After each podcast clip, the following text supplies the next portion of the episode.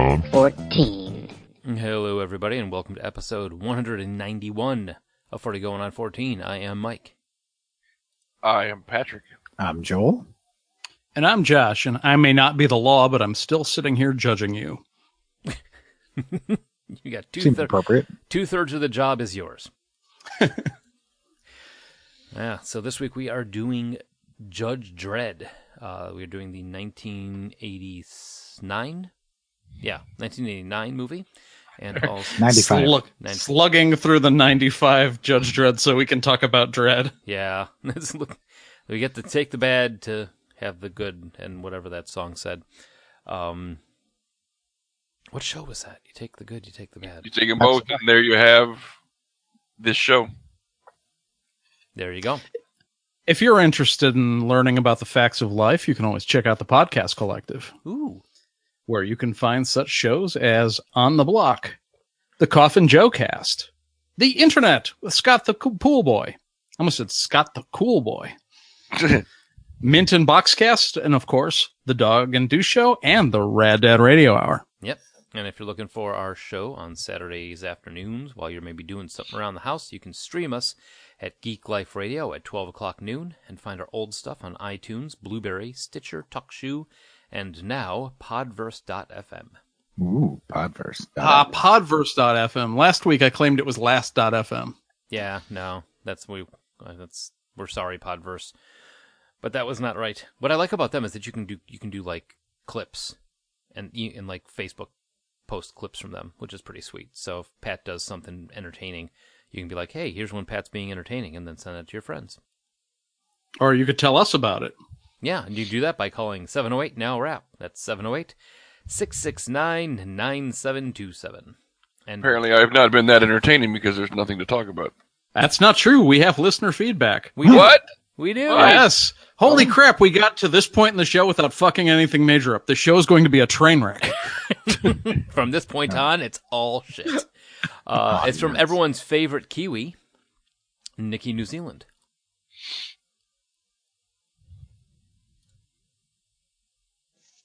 Hey guys, just me. Uh, just finished listening to your commercials episode, or ads, as we call them here. Um, ads, advertisements. Um, most of the show I had no idea what the hell you were talking about. Uh, a lot of your local products, obviously, we don't get. Um, we don't even get Taco Bell, so uh, yeah, don't really know any of their Taco Bell ads.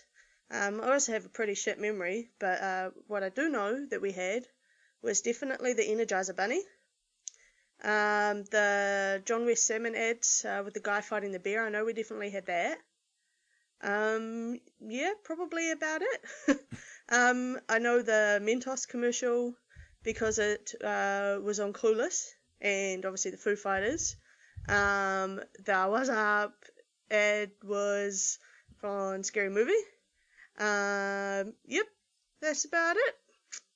Um, as for some Kiwi ads, um, I'll hopefully remember to share a whole bunch to your uh, Twitter or Facebook. Um, we have some pretty memorable uh, series of ads like the Spot Dog, which was for Telecom, one of our telephone companies. Um, there's the Bugger Dog, um, that was for some car manufacturer, Toyota or Hilux or something. Um, there was also recently some ads about uh, pig. Um, yeah, I, I guess we like animals in our ads. Um, I definitely have to share with you the Undies, Undies, Undies Togs ad. Uh, definitely a classic Kiwi ad that uh, you might have seen me share before actually, because I share it all the time, but I'll send it again. Um, and more recently, uh, one of the more popular ads that we have is for a product called Spray and Walk Away. Mildly racist, so make sure you check that out. Um, other than that, uh, I don't have normal TV anymore, just Netflix and uh, obtaining shows, so I honestly can't tell you um, any ads that we have on at the moment, except uh, I seem to see a Heineken ad at the movies a lot at the moment with um, Benicio del Toro, um, not Antonio Banderas. Not sure if you know what that ad is, but I'll share that one as well. Uh, we get quite a few Heineken ads over here. Okay, that was a long ass voicemail, but uh, yeah, keep up the good work, guys, and um, I'm going to send a whole bunch of suggestions your way because there are some TV shows from uh, movies that have been remade that are actually really good, like Lethal Weapon. Please do a show on that. And I will no doubt uh, leave another voicemail when it comes to Doctor Who month. You hear that? Month. Doctor Who month. Do it, Joel. Do it. Do it. All right. No. Love you guys. See ya. I know the Benicio del Toro ads. For what I like is that she seems to know us well enough that it was almost an intentional pause after she said bugger. I know she waited. There for was a pause just long enough for Joel to, to giggle. Well, and I think uh, that was Josh's motto in college: spray and walk away. yeah. What the hell is spray and walk away? Somehow it's racist, Yeah. I don't know. which uh, completely intrigues me. I, I want to know what that is and how it's racist. Uh, mold and mildew killer. Oh, it's an ad for um uh Mace, and they have police on it, spraying people. Police isn't a race. Nope, it's who they're spraying. Let's let's just move past the speculation, Jesus shall Christ, Joel. All right. Before, before I speculate something that gets us shut down, Yeah. That would be amazing. what finally shut you down? Patrick's speculation all over someone's face. It's that time. It is oh about that time. This week in music, movies, and TV. And sports, bitch. excuse me while I speculate this. What? What? What? I don't know what Excuse that. me while I whip this out. Bla- Blazing Saddles was a reference. No, I got the joke. I was just trying to figure out what you were speculating. Never mind. All right, so this week, June 30th, 1995, the original original release of Judge Dredd, starring Sylvester Stallone. Just starring in air quotes. Yes. Sorry. This was a don't know. movie that was made. With Amand, Armand Assante. All right. All right. Music. Pocahontas is the number one movie in the land, and I'm reading the wrong section. Yeah, what? I thought we were going to talk about Colors of the Wind. Uh, never mind. I'll Top make a man out of you. Yeah. Spoilers there. Thank you. Top songs in the land are Have You Ever Really Loved a Woman by Bryan Adams, Don't Take It Personal, Just One of Them Days by Monica, and One More Chance, Stay With Me by the notorious B.I.G. Rest in peace. On June 26th, the Sundance Canadian rapper That's- Rima nope. Major is That's born. Nope. That's Nope. Nope. Uh, Did you let say me- Sun Denise? No, he said no, he said the Sundance Canadian. Sundance Canadian. Apparently, in this show, Mike will be played by Joel. He's like the son of like Robert Redford and, and Alanis Morissette. Sudanese. Yes, I I misread it. So Pocahontas. Um, on June 26th, the Sudanese Canadian rapper Rima Major is born. That's a thing. To counter the upset in the balance, oh boy, Nazariy Yaremchuk, Ukrainian singer, dies at 43. Wasn't a whole heck of a lot that happened in music that uh, I guess not. Wow, I don't even know either of those people, Sundance or otherwise. Bitch. Ah. Robert Smith, known professionally as Wolfman Jack, was one of the first rock and roll celebrity DJs in America. He died suddenly on July 1st when returning home from recording his show. His hair was perfect. Aw, Yep. poor, uh, poor Wolfman Jack. I always liked Wolf. I, I especially liked. I don't know. I know it wasn't Wolfman Jack, but the Wolfman Jack uh, impersonator in um, Six String Samurai was spot on. Ah, what a great movie. Speaking of great movies, Pocahontas is the number one movie in the land, knocked off by Apollo 13. I think that premiered at Sundance. Disclaimer Pocahontas may not actually be a great movie. I've never seen it. Oh yeah, just Have you seen Avatar? Yeah, Then you've seen it. yeah. I saw Dances with Wolves too before I saw either one of those. So I'm sorry.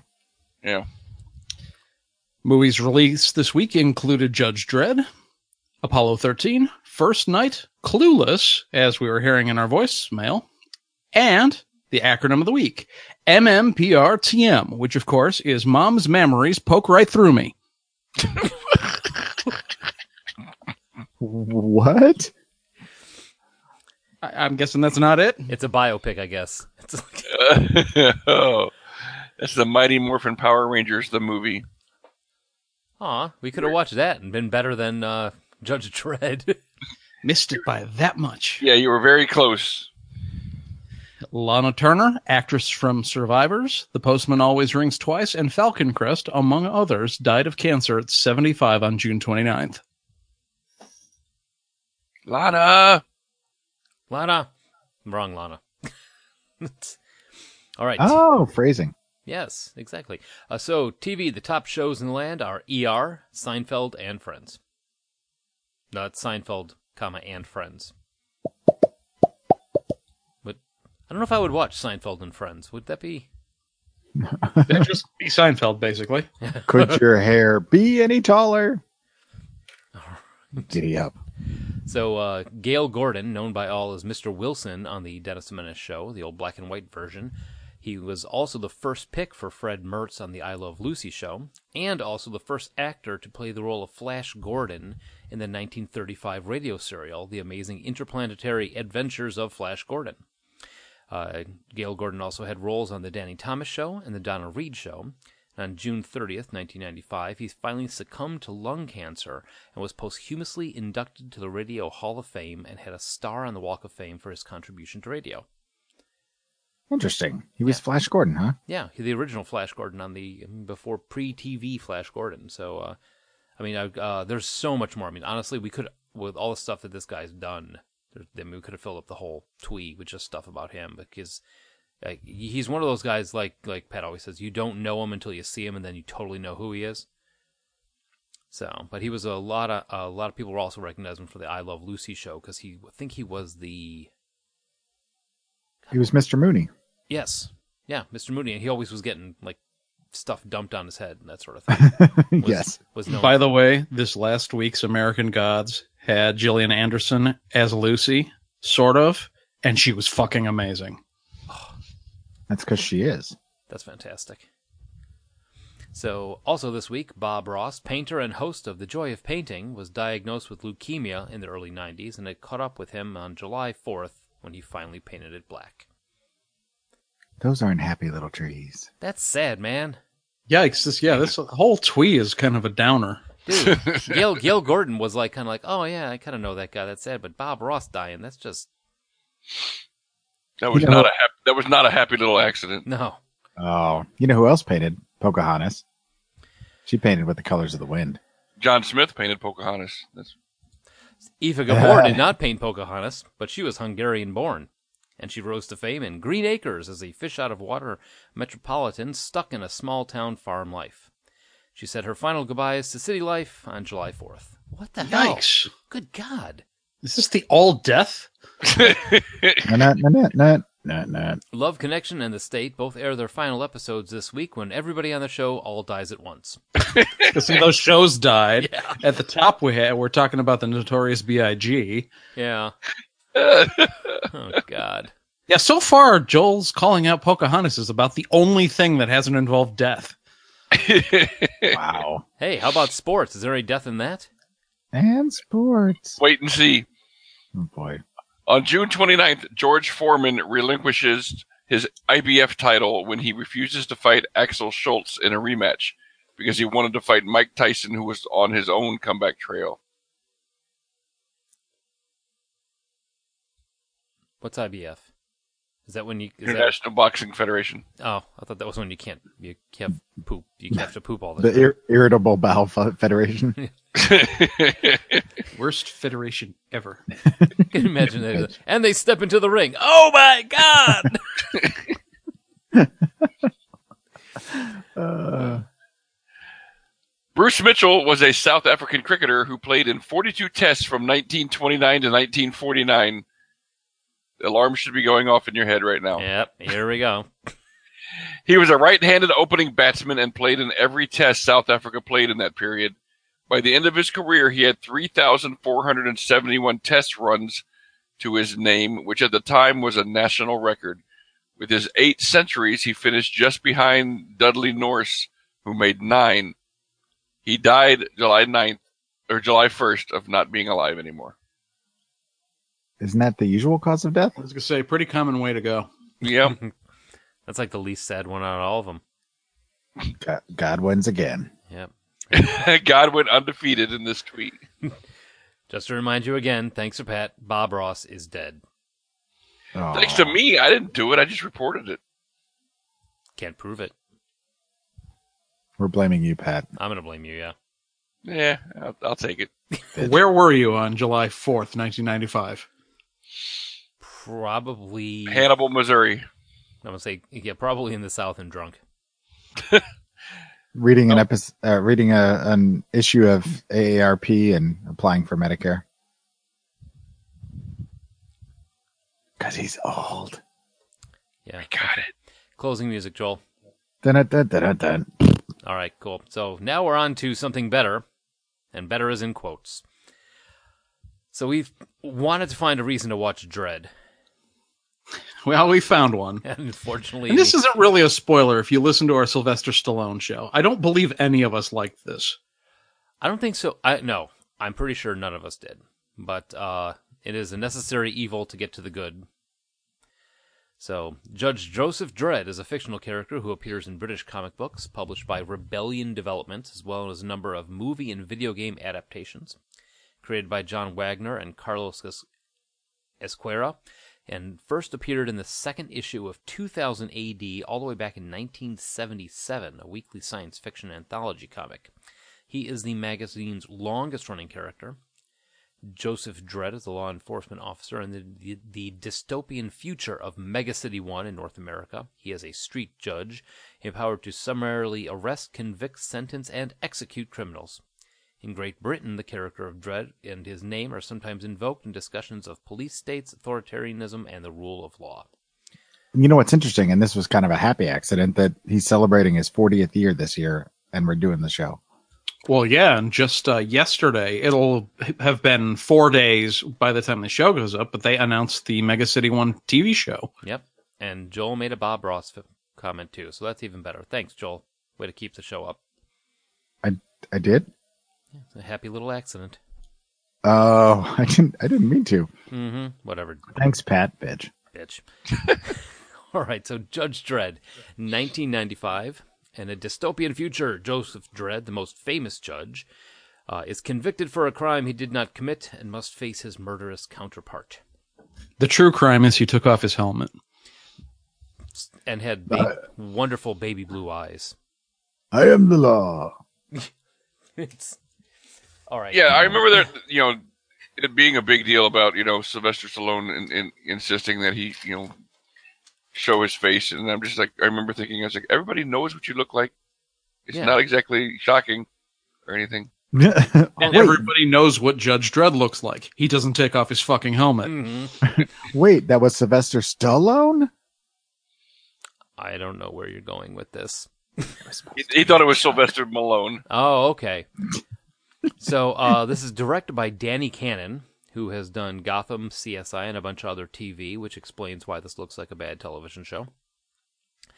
Uh, writing credits, as we said before, John Wagner and Carlos Ezquerra, Michael DeLuca, which uh, who wrote the story, and also did American History X, Moneyball, and The Social Network, which is incredibly confusing to me because those are some really good movies. And none of them are like the other ones. Exactly. None of them have anything to do with Judge Dredd.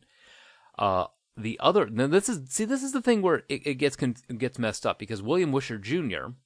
also wrote the wrote the story and he wrote was a writer on Terminator 2 Judgment Day, The Terminator and The 13th Warrior along with geez uh Exorcist the Beginning which you know okay a bunch of and some of the other ones but I mean he's got Terminator 2 under under his belt and that sort of thing My, and Michael DeLuca with American History X. This should have been writing wise a good story.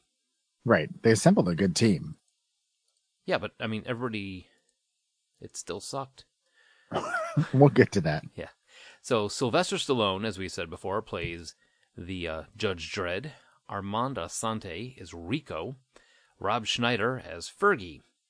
Jurgen Prochnow as Judge Griffin. Max von Sydow as Judge Fargo, which, again, there's some more rep to this. I mean, because Max von Sydow was a, a big name. Diane Lane uh, as Judge Hershey, known now for being one of the Marthas for Batman vs. Superman.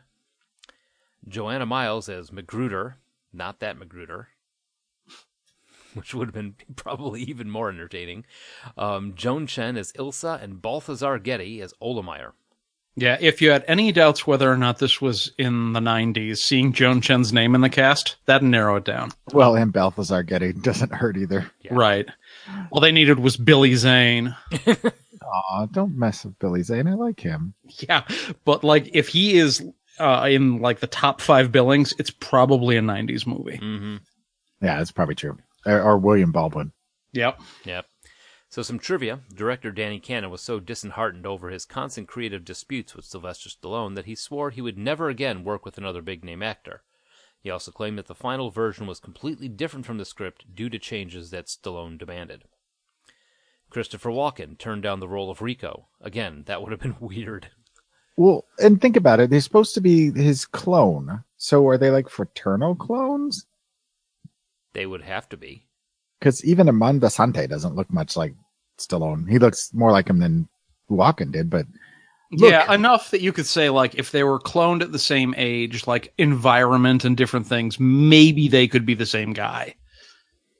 I mean, you you should that should be your biggest red flag of all if you're making a movie. And Christopher Walken says, "No, thanks." I could see him in the audition. He's like, The man was in the Country Bear Jamboree. God damn it! he- he's like, I am the law. I don't know. I can't. That was more of a Shatner, but Walken wanders out of there and he uh, decides he's going to tell Dennis Hopper not to take the role either. you you you shouldn't take the this. I'm I'm your clone. That's how it goes. You know oh man, I really wanted this, man. I'm not working, man. Sorry, that was what my was that? It was my terrible Dennis Hopper. All right. Bitch. So, All right, Thank you, so The scene in which Fergie mocks Dredd was improvised and turned out to be so funny to see Rob Schneider making fun of Sylvester Stallone that it was kept in the movie. Oh yeah, hilarious. Yeah, guess what? you were you were, and then they were like, yeah, that's, that was kind of funny. Let's keep it. You're wrong. Bye bye. Sylvester Stallone had never heard of Judge Dredd until he was offered the role. Go figure. No big surprise there, since he helped probably influence the helmet thing, which you'll get to now. Yeah. Oh, um, that last oop, trivia Scrolling point. down here. Yeah. Sorry. In Dredd comics, tradition dictates that Dredd does not take off his helmet, thus his face has only most fleetingly appeared in full, but the producers obviously would not allow an expensive performer such as Sylvester Stallone to never show his face clearly. Early on in development, Arnold Schwarzenegger was considered for the title role. which would have made it a different movie. Because But and not you know he, much. Schwarzenegger doesn't have the right body type for for uh Dredd. Dredd's like tall and Lanky. yeah. But that I mean, he, oh, go ahead. I was gonna say it's it's and maybe more of the style that he was drawn to. So, but I mean, it just I, I every time I think Judge Dredd, in my mind, he's always like seven and a half feet tall. Yeah. This could have been good. This could I have been mean- a lot of things. If someone had reined in Stallone and said, "No, we're we're making this movie not about some character that you're making up on the fly," and had they not attempted to uh, combine the whole Rico plotline, which is classic Dredd, and the Long Walk uh, with Minty, uh, putting that in for Judge Fargo, like they take two classic Dredd lines, plot lines, either of which could have been a good movie, jam them together, and then put Rob Schneider in it. Right. And I mean, the Angel family alone is, is a, got a long history with Dredd, especially Mean Machine. And to throw them in there in the mix on top of it, it's like, again, 90s, too much of a good thing, overkill. Well, I do have to say, even though the whole Angel family thing was kind of messed up, uh, Mean Machine looked dead on from the comics. I, I didn't have a problem with his character design, nor did I have a problem with the, uh, I can't think of the robot now, but because those were characters from the comic, and they did a pretty good job of staying true to that. And you're right, Dredd is typically long and lean, and I mean he's all muscle. I And- mean he's just built like a brick shit house, but And- he's tall. and his uniform is not designed by Versace, which these were. It was in the it was in the opening credits. Something I noticed. All- Really? Yes, all all of the all of the um outfits for the judges were all designed by Versace, That's funny. I didn't And- catch that. and because also it was the uh it was the 80s and 90s. The score was written by Alan Silvestri, just like every other score in this time.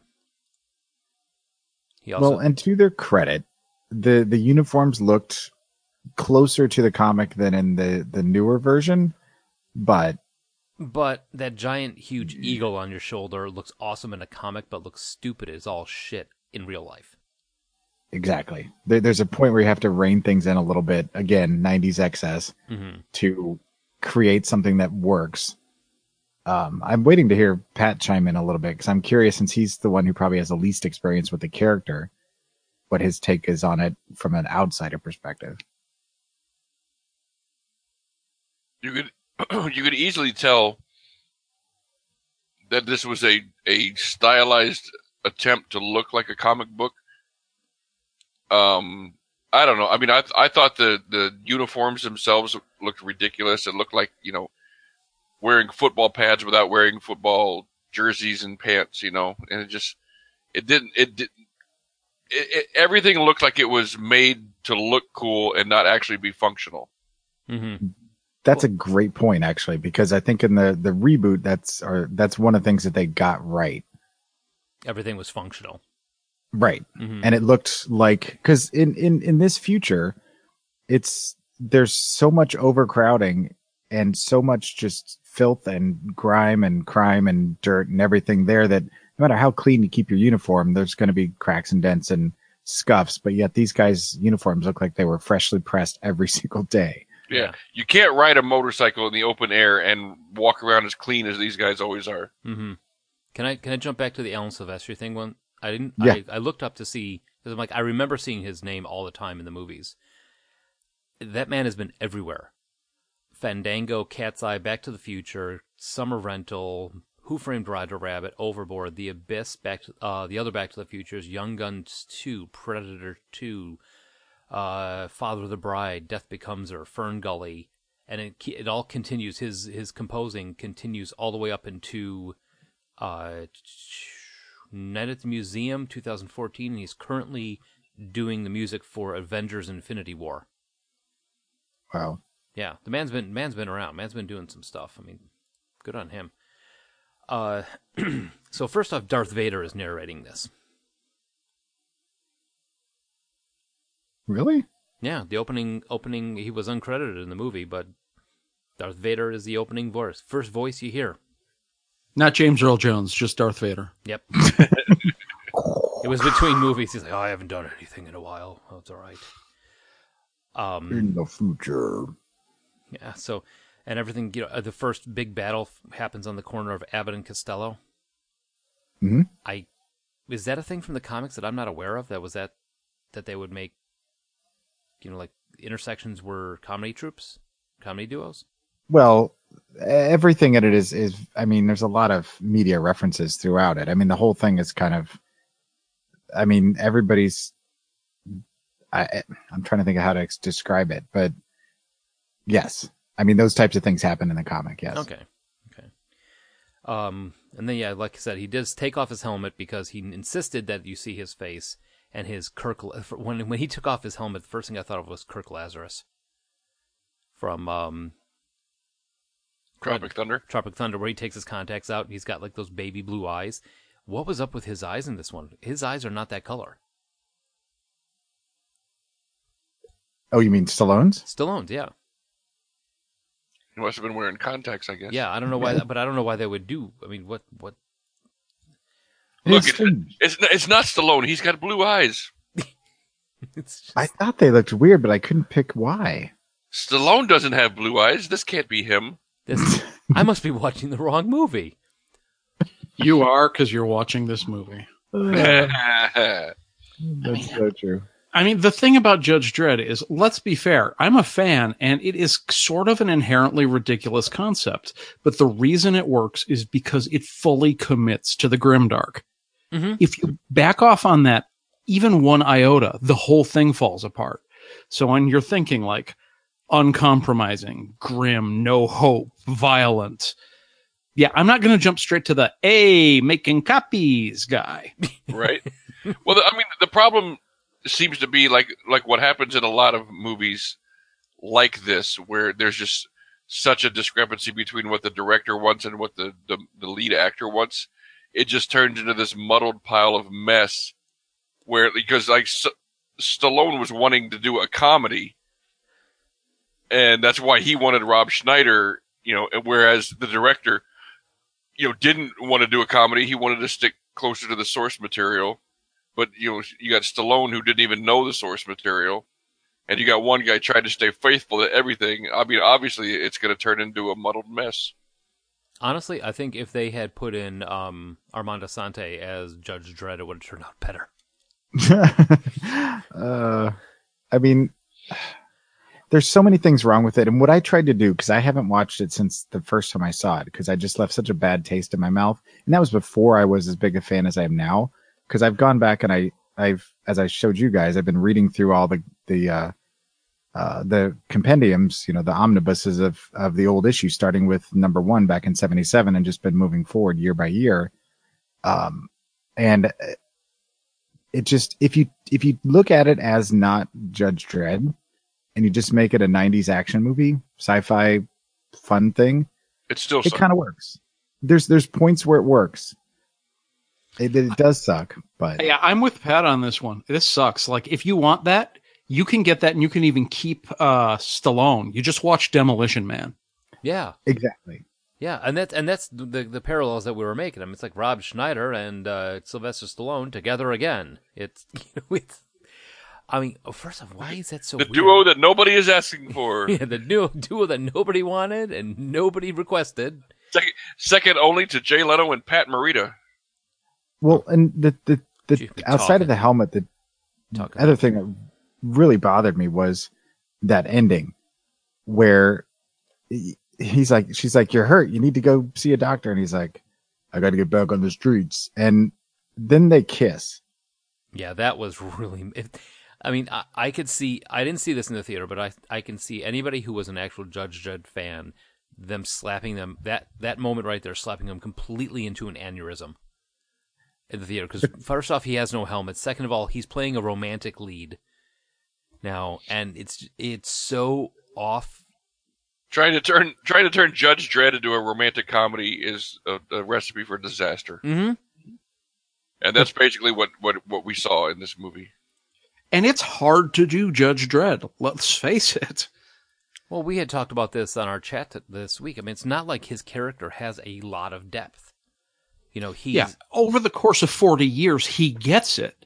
But as I was uh, saying, you can't start with him diverging too far from his I don't compromise, I don't change. Mhm. It's a big deal if he's been this way for 15 years and he starts to question the law. yeah. If in episode two of a series he starts to question the law, it, it doesn't mean anything. And, and Dredd's never, the closest thing Dredd's had to a romance is Walter the Wobot. And it's, that's not a romantic thing. It's just his, that's the closest thing to a friend he had early on or his, his, uh, housekeeper. And those characters eventually went away because it, it was too different from the storyline.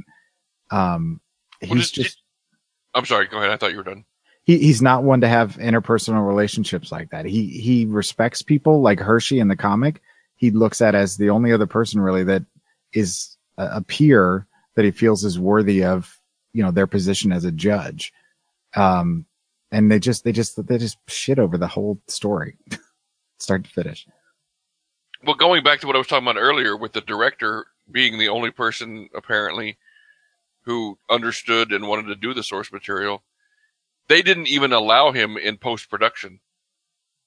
Really? Wow. Yeah, I mean, Stallone and him had such a falling out on the set that you know, Stallone being the the one one of the executive producers and one of the guys with all the power, basically wouldn't even let the director into the editing room. See, no, the the thing that's disheartening to me on this is because if you look now, I know I made the crack about Danny Cannon it looking like it was made by a t- you know it looks like a TV show, but you know at the time, yeah, you know it's not like they had a lot to work with. But currently, he's doing Gotham. Now you should look at what he did with Gotham and taking in that sort of dystopian now, but him giving him full reign to be able to do something like Gotham with uh, with Judge Dredd, you can see the man actually has the chops to create that kind of world. Well, I mean, he was obviously too early in his career to be able to battle Sylvester Stallone, who was already much more known and more powerful Yeah. than him at that point, and the studio was going to listen to Stallone over him. Which is sad. Yeah, and I mean, if you, like I said, if you listen to the Stallone show, we're not anti-Stallone here, but he just made some shitty decisions. Well, He never should have been the, the person cast in this movie, and he should have deferred to the people that knew more about this character rather than let his his you know I mean he at that point in his career he was trying to get away from the action movie. You know he he he all I mean that's one of something that we discussed briefly in the Stallone show is like Stallone has always been a reluctant action action star Mhm. he's always wanted to be, you know, known as a serious actor and a, and almost a comedian. I mean, he's always wanted to be known as Robert Redford, not as Arnold Schwarzenegger. Can we also touch on the uh, the bike chase? We At- have to. at, at Yeah. how incredibly awful it was because I want to give the movie credit in a couple of spots. The the design of the city was a lot of ways closer to the comic than the reboot was. The reboot was more of just a slightly slightly in the future um Detroit type type city. And some of the the designs that they used were pretty uh, spot on. The wall, the the the um uh, Statue of Liberty. I was trying to think. No, the, the um, God damn it, the wasteland. I can't think of the name of what they actually call it, but The Um, cursed earth. Thank you. I couldn't think of the name of it. I was trying to blank. Um, it, it just it that felt a lot more legitimate in ways. And one of the things that just a quick sidebar about the comic that is fascinating that I uh, I didn't realize until I was doing some research. When they created the story, they decided that every year that the book was being written counted as one year in the world. So from 1977 until now, every year that the book has been in existence, one year passes in the story. They don't jump ahead, they don't jump back. It just continues on year by year by year. So it's like for better or for worse.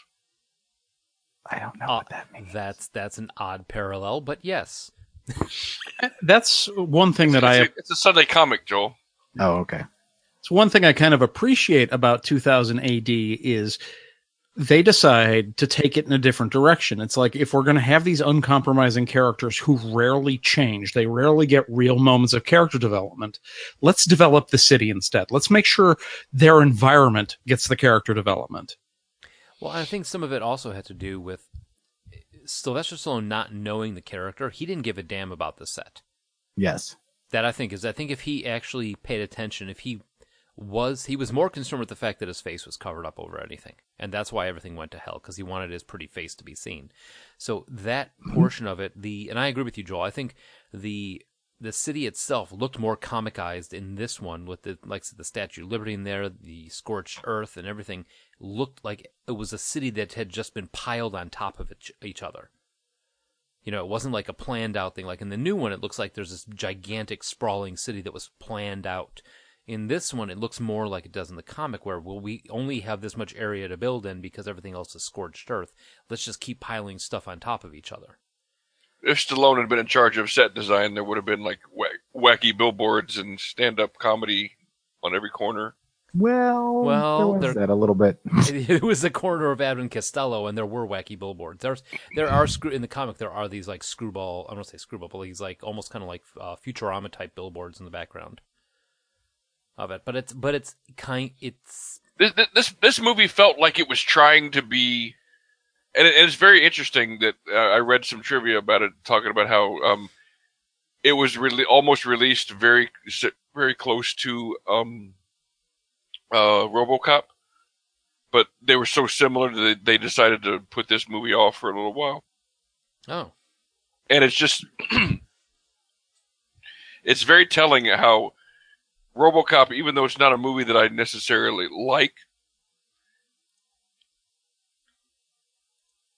it does a better job of of the uh, the satire than this movie does.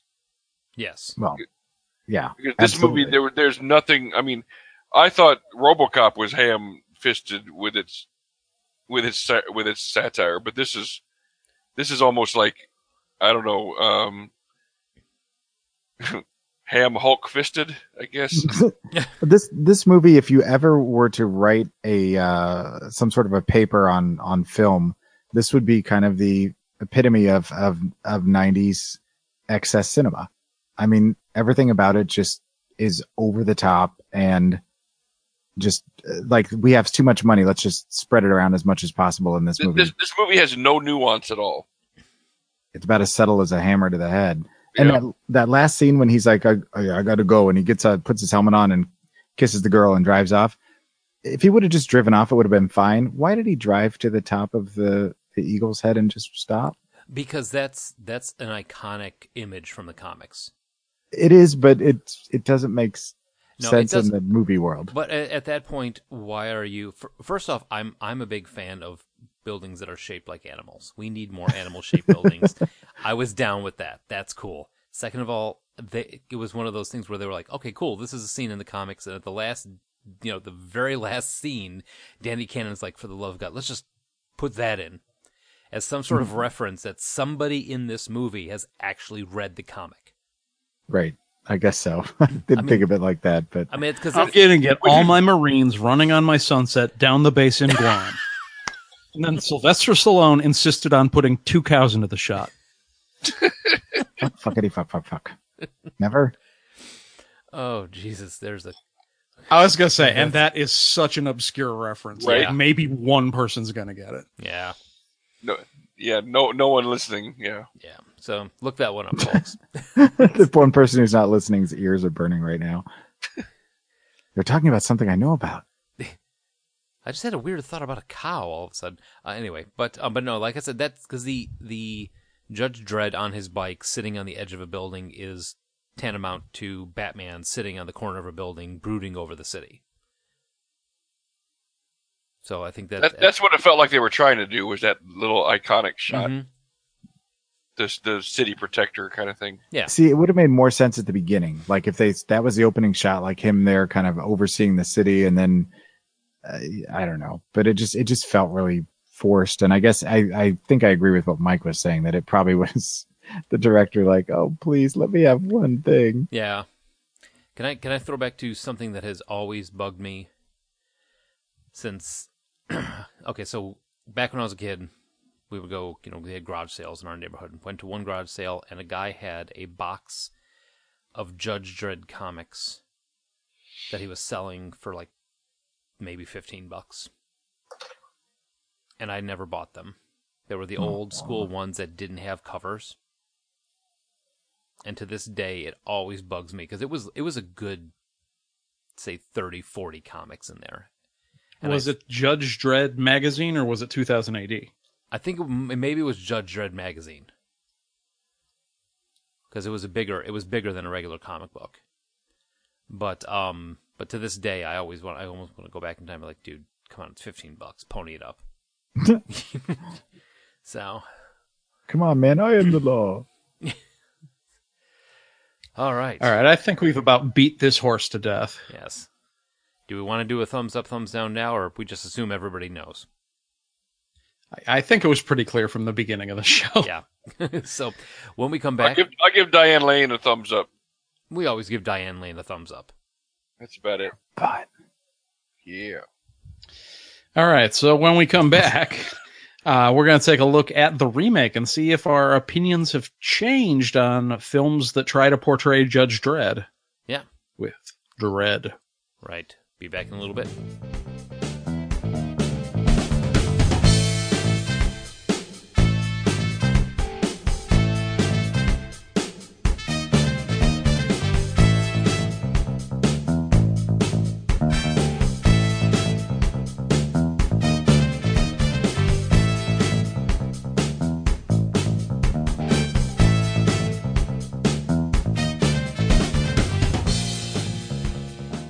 Are back and we are ready to talk about Dredd. This is not the Sylvester Stallone version that we were talking. This is 2012, written by or directed by Pete Travis and starring Karl Urban. And I think we may have all I think as much as we were in the same on the last uh last movie, I think we may be all in line on this one also. But uh, 2012, in a violent futuristic city where the police have the authority to act as judge, jury, and executioner, a cop teams with a trainee to take down a gang that deals with the reality altering drug slow mo, which makes everything slow down to one tenth of the regular. How is that in any way appealing? I don't know. I mean, I. I I get it like for like a, you know, a novelty thing, but like to do that every single day, uh, life is already taking forever. Especially considering that the people who are taking it, their lives aren't that great. right? right? Oh, can I make this like this this time in my drugged out stupor last even longer while I'm in this crack hotel covered in sores and roaches? Can I make that last longer? Wow, that got. I mean, crack hotel covered in sores and roaches. I must have missed that scene, but Yeah, that was that was going on. that was going on. They have one that makes you think you're Woody Allen. It's called Shlomo.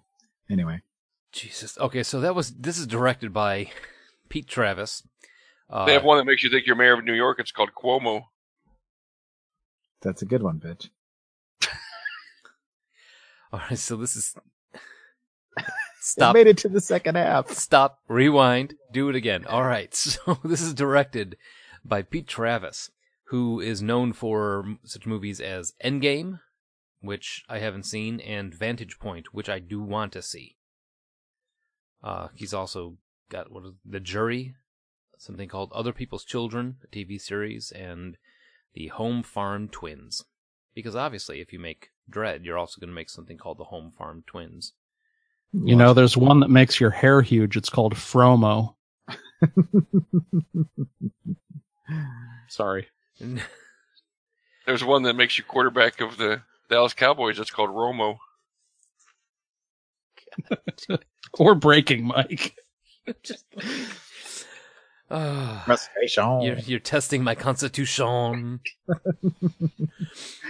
All right. So Pete Travis directed it. Writing credits by John Wagner, who uh, also wrote and the other the previous Judge Dredd, uh, but also was a writer on such things as The history of violence, which is actually a really good movie. Uh, and graphic novel.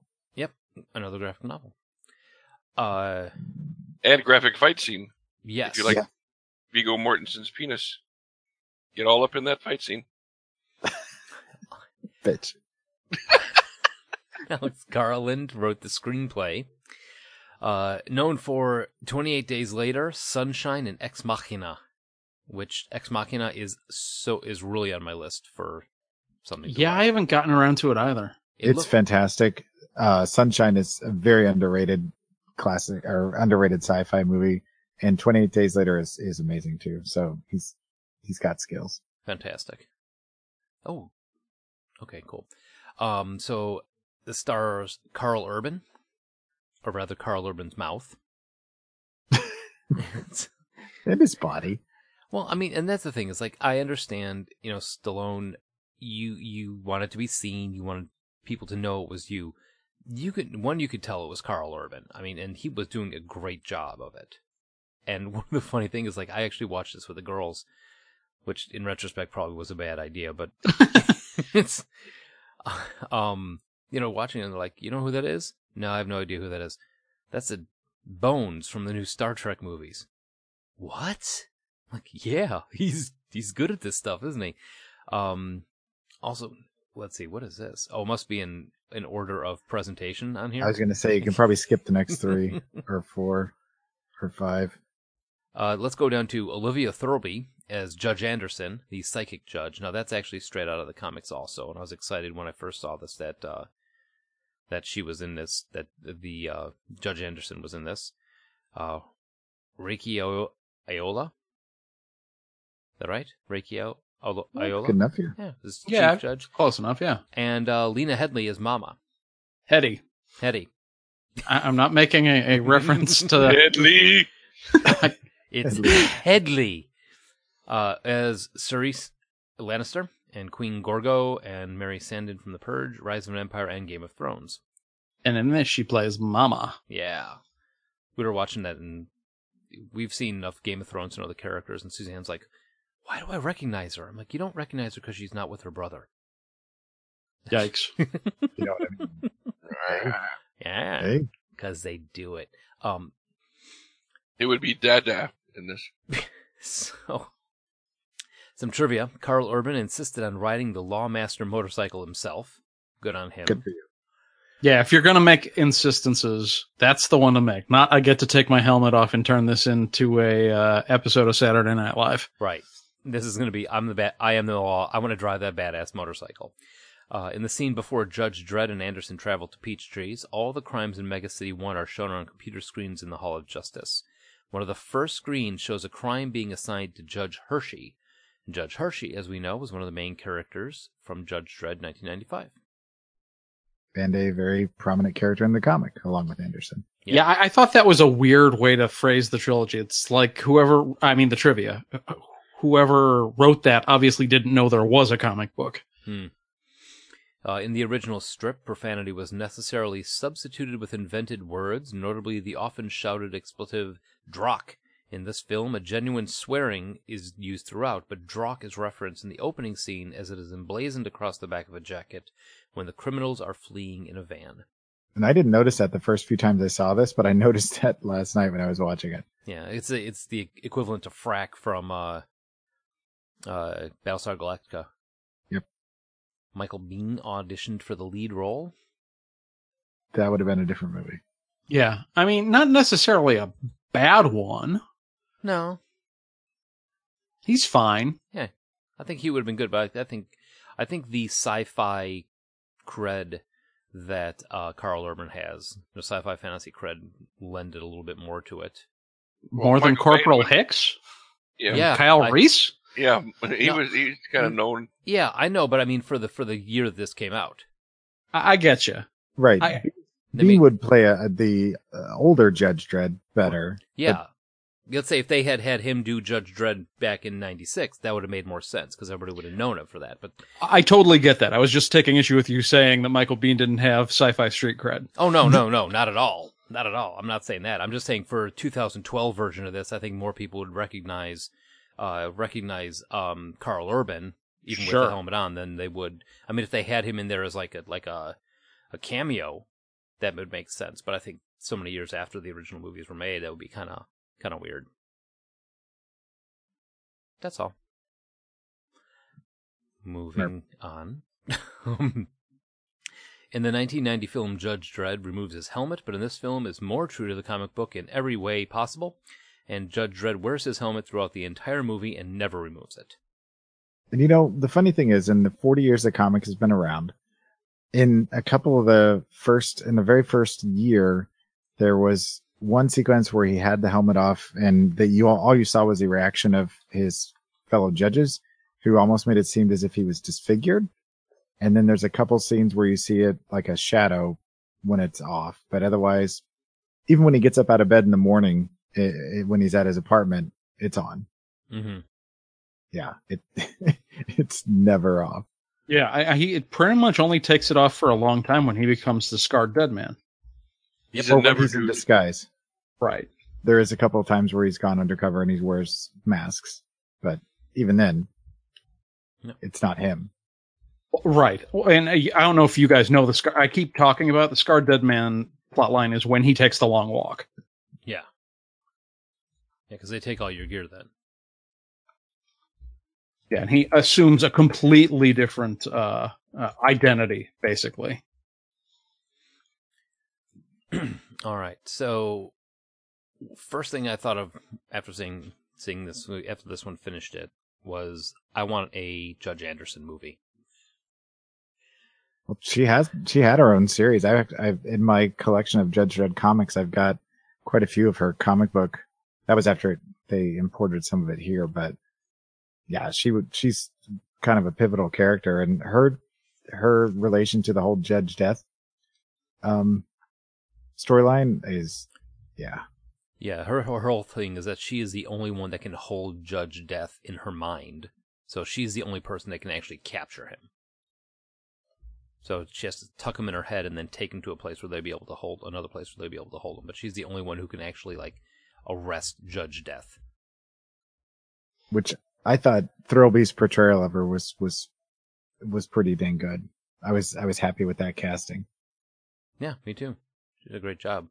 Um, especially for the introduction to her when she was sitting in the sitting in the room and he discovers that she's a mutant actually. So but uh something else that I did notice is when they threw the gas grenades after the, after the lockdown happened in uh, Peach Trees, they're like break out the respirators. Those are nose flutes. Are they? They are. I was, I don't know if you ever seen them. You, they're little like oblong things. You hold one, and one of them holds under your nose, and the other one you blow through it, and you open and close your mouth as you blow through your nose to make make the notes play. They spray painted them black and covered up the hole, and that's that's what those, that is exactly what they are. It's it's no, that's a Jew harp. That's different. Oh, I'm, I thought it was the same thing. No pats on Shlomo. It's okay. Yeah. but yeah, that's something something that I noticed off of that. But uh the other thing is the yellow hair kid. He's kind of freaked me out. He's the the the tech guy. The yellow Oh, eyebrows. like the albino looking dude. Yeah, the albino guy with like the bright yellow hair. He was kind of freaky.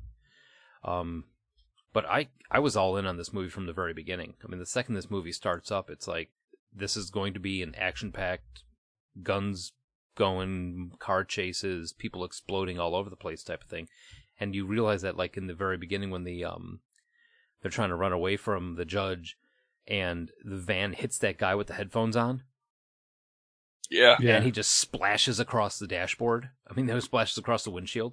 That was just like, Yeah. This movie, this movie was much more gory and violent than I uh, anticipated.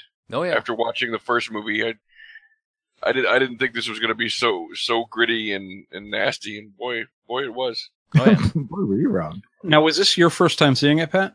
Yes. Strangely, it was my first time seeing the remake. really? What? Yep. Huh. Yeah. You'd said that before, but I'm acting surprised. Yeah, I hadn't gotten around to it. It was on my list. Huh. So, what was your first impression of it then? Yeah. Well, I, I was, I had heard so many good things about it, and I was like, I'm going to watch this with an open mind. I'm neither going to immediately fanboy out or, uh, flashback to 95. I've been hurt before. Mhm. and uh, you know what? I enjoyed it. I think it is obviously the best interpretation of Dredd we've seen, but it's not perfect. No. There are a few things. There are a few places it goes into uh, action movie cliche, uh, convenient escape, Mhm. stuff where a little bit of writing, better writing could have helped. The whole Uh, idea that he could have escaped that hellfire that was them literally destroying an entire floor with giant bullets was ridiculous. Well, and uh, the They they could have written a better escape for him rather than he just keeps running. yeah, and Judge Anderson being captured, I will grant them the convenient. Her psychic powers don't work because plot because she was distracted. I'll give them that one for free. Mhm. Uh, but they've got her, and not only do they not immediately shoot her in the head, even though Mama's plan, there's no reason why they shouldn't have, but they put her alone in a room with a dude who conveniently tries to kill her with the only weapon that won't work. Mhm. But That's a problem. Well, and that's a problem, but it's also it seems like everybody in the world except for this dude knows that you don't pick that gun up. that's the Right. thing that threw me because if these guys are dealing with the judges, and that that part had bothered me from the first time I saw it, is that they're dealing with them on a regular basis. At some point early on, they're going to be like, "Don't take their guns because you're going to lose your arm or you're going to die or whatever." Right. The first time that happens to a street punk, all of a sudden that's a legend and everybody knows you don't grab a lawgiver. Yeah. Right. That part bothered me when I first saw it too, but it's forgivable when you take it as a whole. The whole movie. Didn't everything. wreck the movie for me, but I, I will call out bullshit when I see it. Oh yeah, and that and that's exactly what that is. I mean, it's that's that's not a oops, I shouldn't have picked up that gun. You like you said, if these are if this is a full on gang with that many people that they can take over a 200 story uh massive block of people, you bet your ass they know that you don't touch the lawbreakers Also, bomb kill switch that only goes off when your heart stops and you don't have a way to manually trigger. Bad planning. What happens if you sneeze? Just She was on slow mo. she wasn't thinking. Well, She's- yeah, but time doesn't slow for everyone else. Even if it, she thought it took an hour and a half to press the button to blow everybody up, they'd still be dead. she just savored the moment a little more than they did. Right. Was like, Did she learn nothing from Dennis Hopper in Speed? And I'm I'm getting that I'm getting Pat's vibe off of this one. I'm not entirely sure what the what the fun of that drug would be. I mean, everything. Everybody else keeps moving at the same time. If maybe if it's sped. I mean, initially I thought when they did that, all the slow motion scenes with them, like with her in the bath. you That would- was a gorgeous scene. I mean, really, Yeah. that's the point no. of It, it was it was a gorgeous scene, but my th- initial thought was it speeds you up so fast that everything else seems like it's going slow to you, type of thing. But not that it slows you down so much. I mean, because then I don't know. I mean, you would. I mean, for that to actually be like a good drug, you would have to use it in conjunction with something else. Like you take acid, and then you take slow mo. Okay. Well, you but I- can't just take take slow mo and then what? Like go to the grocery store. It's gonna take you three hours just to get some chips. Well, I think, but but by the way that they were shooting the the film, whenever they showed it from the perspective of the drug user, that everything was like a kaleidoscope, and there was you know lots of sounds. and I mean, it, and- it basically seemed to me like they had manufactured. They, they came up with an idea. We want to have all these, you know, slow motion, really cool cinematography shots. I knew you were going to say that. Let's manufacture a drug that will allow us to use all these shots that we have in mind on the storyboards. Oh well, it slows time down. Okay, perfect. And nobody, there was nobody in any of the writing that was like a, you know, somebody that used hallucinogenics that was like, you know, well, we should maybe give it a little more than just that. But it turned the world beautiful, and it slowed it down so you could enjoy that. It was all all the all the cokehead writers were all like like yeah man yeah man time goes too fast because we're all coked up so let's get something to slow stuff down. A little just- too hard I because I, just think have a vision of did Pat go get the pizza? Yeah, it's been like four and a half hours, man. Open up the door and he's still on the porch like what? I forgot the money. You haven't even done the drugs yet. Oh, that's right. the only other thing that I took issue was was Mega City One itself. Now the the cit, the blocks were cool, but it was way too underpopulated to be the massive sprawl that is Mega Any of the mega cities, specifically was Mega obviously- One, but Less about the city and more about just one of these buildings. Well, and Obviously. Peachtree on lockdown with an entire gang. It's a good setup for almost a horror cop show thing where you've got all the criminals hunting you and there's no one who can call them off. It It's- felt like a it felt like a Shadowrun mission, honestly. It's basically. I mean, if you've seen the the movie The Raid, that's what it most commonly gets compared to because it's the same scenario. It's just they're not. It's not like a complete lockdown where you can't get out, but um, according to the comics, the these these uh, structures are can, ca- full to capacity of about fifty thousand people in it, Hmm. and it's just straight up. So I mean, it's like it's like you take a, a literal like a block of a city and you just make it vertical. So I mean, it's it's jam packed full of people, and they're just you didn't get that sense, especially when they're in the car chases or when he drives his motorcycle off. There's just not enough because they're overpopulated by like eight times capacity um, in the mega cities, and there's eight mega cities across the It should look more like India right. than New York. Yes, very much so. Um, there is stuff I really loved. I loved the psychic combat scenes. Oh, where she was in his head. Yeah, and she took stuff that she knew would get to him because uh, she'd heard about Mama uh, basically castrating a dude with her teeth. Yeah, that was that was that moment where I decided that hey, watching having letting the girls watch it was a bad idea. that scene Mike was on slow mo. No, it's RoboCop all over.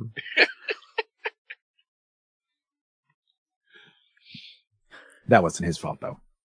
No, I had nothing to do with RoboCop. no.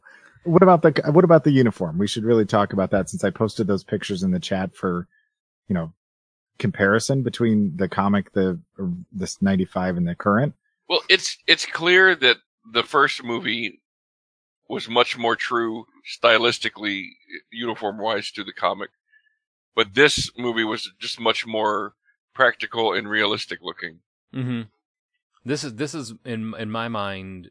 I mean, like I said, the the big eagle on your shoulder looks cool in the comics, but in the in Stallone in that cod piece is kind of upsetting in its own right. But if you're thinking about what a futuristic like riot cop, like full full on into the heat of things cop that will look like, Judge Dredd in the new one is pretty much it. Yeah. I mean, he's well, still and a- they they still had the eagle. It was just it was just flush as part of his shoulder padding Mhm. on his right arm, yeah, it and they I mean, still I had think- the giant badge. You know, I think a big part of the problem is in the in the 80s and the 90s when comic book movies were first starting to get adapted and everything. Everybody thought, you know, being true to the comic book meant making it look like the comic book, not necessarily sticking with the spirit and the plot of the comic book. Whereas we've kind of discovered over the years that the way to make a comic book movie correct is to stick more to the plot than the look. Mhm. Well, and hit the general aesthetic. Don't be that guy who's like, it's wrong because they've got the wrong number of pleats Yeah, on their exactly. costume. It's the reason why the Marvel Cinematic Universe works. It's because they change the things that need to be changed for a modern audience and a film adaptation. They don't slavishly stick to stuff that doesn't matter while changing the things that do. Like Wolverine is not running around in a yellow spandex suit because that's what he had in the comic book. Like you can change it. You know? Mhm. well, although that that side of the Marvel universe decided that black leather was the answer to everything. Sure. I, are, are you going to say it's not? It's not. No, not for superheroes anyway. I mean, it, it works, you know, in some capacity, but at some point you need to have some variation. And that's where, like Josh was talking about in the current MCU, like Captain America's outfit, you couldn't have the one in the comic because it's a giant spandex one piece kind of thing. But instead they took elements of, you know, his, of a, uh, his war uniform, combined it with, you know, the, the costume that he had to wear for the, the USO shows, blended it and it worked really, really well. And then they've just adapted it from there to be, you know, more superhero-y, but still functional. Right. And it, most importantly, it evokes the way the original uniform makes you feel, even if it's not page to screen accurate. hmm And it's the same thing with Dredd. If you look at the comic, there's no way you could have faithfully made that work in real life. And this, like Josh said, it, it has the spirit of it and it's still got that same sensibility and feel, but it's functional and it makes sense in that world. And, and you're right about back in the nineties. The, the idea was that we're going to make it as close to the comic as possible, whether it really works or not. And it doesn't work half the time.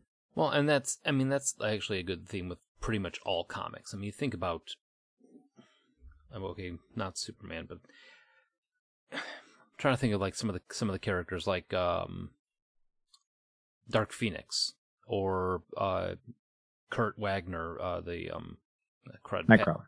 yeah, Nightcrawler. You know that outfit, the big triangle thing with the big shoulder pads on there. I mean, those those those are drawn and those are created in comic books because they look cool on paper. You know, you can't that the giant eagle on the shoulder. I mean, there's very few comic characters that I think that would make a good transition, keep their perf- keep their outfit from pa- from page into the movies and have it still look good. I mean, Batman is one because you know it's pretty much all black and you know he's got the cowl and all that. And you know, I'm t- thinking of that one. Another one that I'd love to see would be uh, Captain Britain movie. I love Captain Britain. That's a great. One.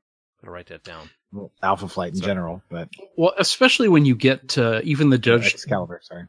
Judge Dredd tier characters where they don't have a huge built-in fan base, you really have to make a super compelling movie Mm-hmm. because you're not going to have the built-in. you- You're going to have geeks like us, but honestly, among movie-going pu- uh, public, how many of us are there? Right. And how many of us, I mean, and even how many of us and in this that know of Judge Dredd are going to look at that and go, oh, or whatever comic movie and go, oh, look at that goofball. You know, couldn't they have fixed the outfit? Couldn't they made it a little bit more realistic looking? And I think that's what they tried to do with the new one is, you know, they're, um, you know, these are cops. Yes, they're judge, judge and jury and executioner and all that, but at the same time, they have to be able to function because the world that they dumped them into in Peachtrees these are these are not comic book villains. These are like this is a gang. This is not you know the uh, villain du jour from the original Batman. This, these are violent criminals that they're going up against, and a giant you know shoulder eagle is going to block your vision. It makes no sense to have if you're doing that sort of thing. So I like the Well- fact that they took it and put a little bit of logic into it. the other thing that they did right with this is they they pulled back and they didn't oversaturate it with too much of because the world is so full of characters that in the first one they just tried to shove as many of the big ones as they could in here. They they just had Judge Dredd, Anderson, a couple of name drops here and there, and then one major villain that you're fighting, and that's it. Simple, clean cut, and a few other judges, you know, to kind of compare and show that it is, you know, it's a uniform that they're wearing and they're all the same. They were also very intelligent in how they handled the opposition, both in having corrupt judges as part of the opposition and showing that the gangs are really, really horrible, murderous people right off the kick. Because if you don't do that, it's a very uncomfortable story to tell. A cop who goes out and just kills people in the street. hmm Just, just starts randomly shooting anybody that comes up against him. Right. Especially with people who see that in the headlines. It's like, I'm not going to root for this dude if you don't have the bad guys as really, really bad guys. Yeah. Yeah, skinning people, putting putting them on a slow down drug, and throwing them off the the ledge is pretty bad. Yeah, I forgot Just that they were. I forgot about the skinning thing. That was. so uh, let's give a little call to uh, Mama as the as the leader of Peach Trees. Yeah. I think she was invented for this. Uh, I don't think she was a character from the comics as far as I know. I don't remember seeing in any of the stuff I've read so far. No, I don't remember seeing her. I believe they made a tie-in comic, but uh, she was original, and usually that doesn't go so well. But you know what? She was a complete villain with a defined mo, a defined style. Um, solid as far as I'm concerned. This is the way to do it. Yeah, and she's and she stuck to it too. There wasn't any crack in the character. You know, it wasn't like you, you some some movies where you've got this character and at the end they have this change of heart or they have a change of the way they see things or something changes. No, all the way up to the very end where he was throwing her off the balcony, she's like, "Fuck you, Dredd." And she wasn't too cartoonish and too over the top. You know, I mean, she was just enough. She took it just far enough, you know, the, the creepy factor and everything, to where it didn't get like uh cartoony. Yeah, she wasn't Like- a like- caricature. She was an actual villain. Right, because a lot of comic book villains tend to tend to do that. Like, you know, you guys have heard my rant about the the main villain and the crow, that kind of crap. You know, Well, and the other thing is, is if in the comics, every a lot of the early stories weren't um, these giant story arcs. They were encapsulated encapsulated single stories that lasted about seven pages, and then it went on to the next story. And each story had maybe some crossover characters here and there that later became these longer, drawn out storylines that, that Josh and I kind of touched on earlier, and Mike. But um, there was enough people in the city that you could have a, a villain of the of that series that never came back, never showed his face again, and that that's I think what kind of made it work here is that the people that really were fans and have read the comics over the past forty years could believe that you know there's this random villain that they've maybe never heard of in the comic, but that works because there's so much crime there that every other every other seven pages you're gonna have a new villain that you never there's heard room of. for everybody. Mm-hmm. exactly.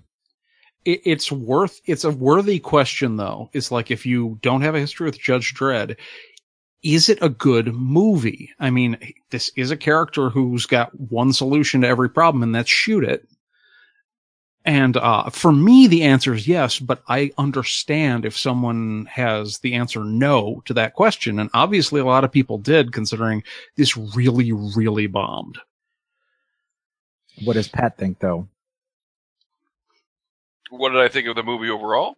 As as a movie, yeah, not knowing as much. I mean, obviously you did some research here and there, but yeah, if you're not curving the grade for it being a comic book movie, is this a good movie? Um, it felt a little bit too stylized in like the um.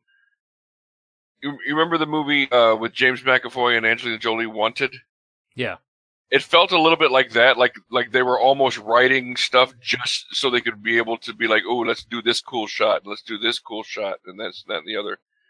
And like I said, it felt like the whole slow mo drug was invented just to be a plot point so they could do the cinematography that, they wanted. All that aside, it was a fairly enjoyable action movie. I mean, I, you know, it, I don't think it necessarily even had to be, you know, a Judge Dredd movie. It, it could have just been like any, you know, any, like I said, any kind of uh, one-shot Shadowrun adventure type movie.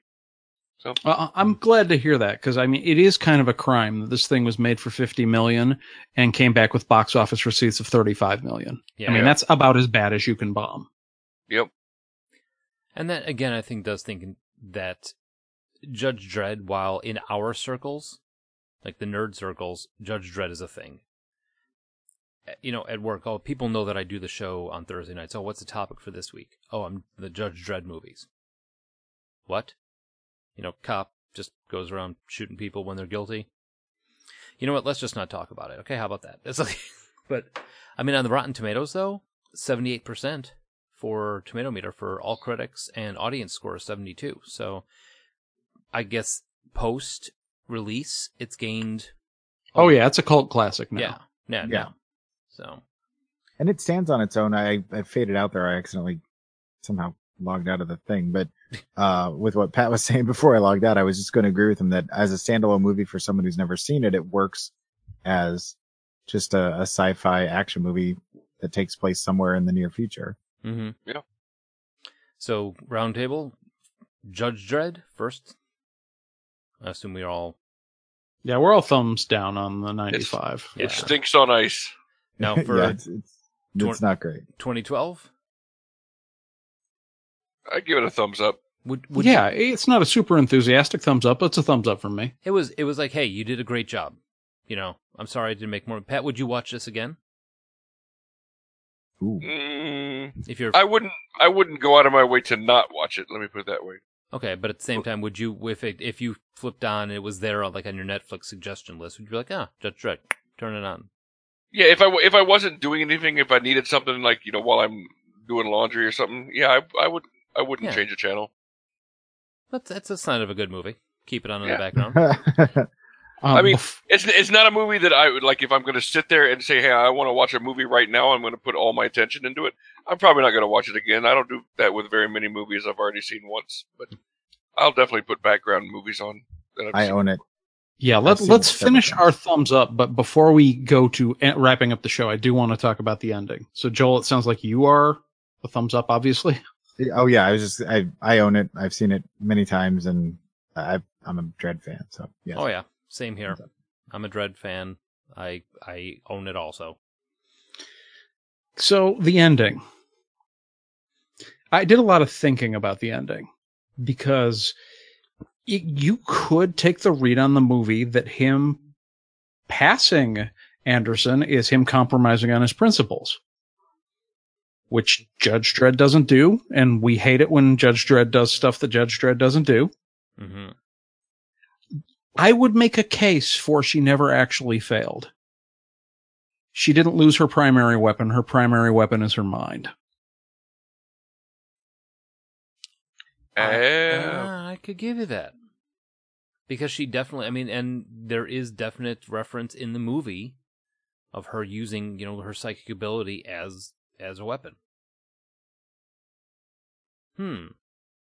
So that's just my take on it. Like, if I was going to be literal and be real hard ass about it, I, I would dislike the ending because he, he bends and Judge Dredd doesn't.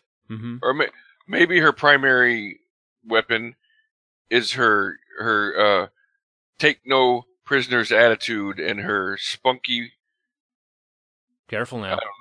Don't I'm working on it here. Hold on. He's he's working He's- with are you that. writing this down as you're thinking it? Your primary weapon was deep inside you this whole time. Your primary weapon is spunk. So is mine. But I mean, did she technically lose her weapon if you're counting the the lawgiver as her Oh yeah. as her actual weapon? I mean, she she was taken captive and it was taken from her, but it was destroyed when and it was used as a weapon inadvertently. She didn't stop him. If you were going to be a by the book law guy and count that as a primary weapon, the instant it was in his hands and pointed at her head, she failed. Yep. But, like I said, I think there's a loophole there. Even though I think Dredd might not be a big fan of loopholes, I, I don't think her skill with a gun is what makes her dangerous. Her psychic powers are what makes her dangerous. Mm-hmm. And I think she, he- I think he did recognize that after he, you know, after she was like in that one guy's head and messing with him. It's, you know, she he kind of realizes, and you do see it in the comics also. Judge Anderson later on doesn't need a gun. No. You know, she'll walk into a room where something's going on and just shut people down because she throws all sorts of shit into their heads. So, Well, uh, can we also, speaking of her her ability, that scene in the elevator? I'm sorry, the movie doesn't have a lot of levity in it, but that scene in the elevator, he's he's thinking about going for your gun. I know. Oh, wait, not anymore. I know. yeah, that that scene was pretty funny. I like. I mean, that. it's just it's a great interaction that that kind of shows their interplay and how she's uh, obviously more empathetic and and a different type of person than he is, but they play off each other very well. I think that's why their characters worked so well together for so many years. With no bullshit love story plot and no slapstick comedy, it, it- what moments there are that are humorous are super, super dark comedy, Mhm. which works. Nice, and I I did like the elevator scene, and I do like your your tip your idea that the her mind is actually the main weapon, Josh. That's cool. Yep. I can get behind that and behind Judge Anderson. Ooh, now we're in another weird spot. So, what's our weird spot for next week? Our weird spot is infested with piranhas. wow. Yeah. That came out strange. Speaking of piranhas, So we're going to be talking about the 1978 Piranha and Piranha 3D made in 2010. Yes. If uh, you want to uh, give us feedback on our choice of shows, suggest other shows, or uh, maybe we missed something talking about Judge Dredd, give us a call and let us know at 708 Now Rap. That's 708 669 9727. Yep. And if you're looking for our older stuff, you can find us on iTunes, Blubrry, Stitcher, TalkShoe, and as we said before, Podverse.fm. Take us out, Joel. I am, I am the law, bitch. damn it! You stole my thunder.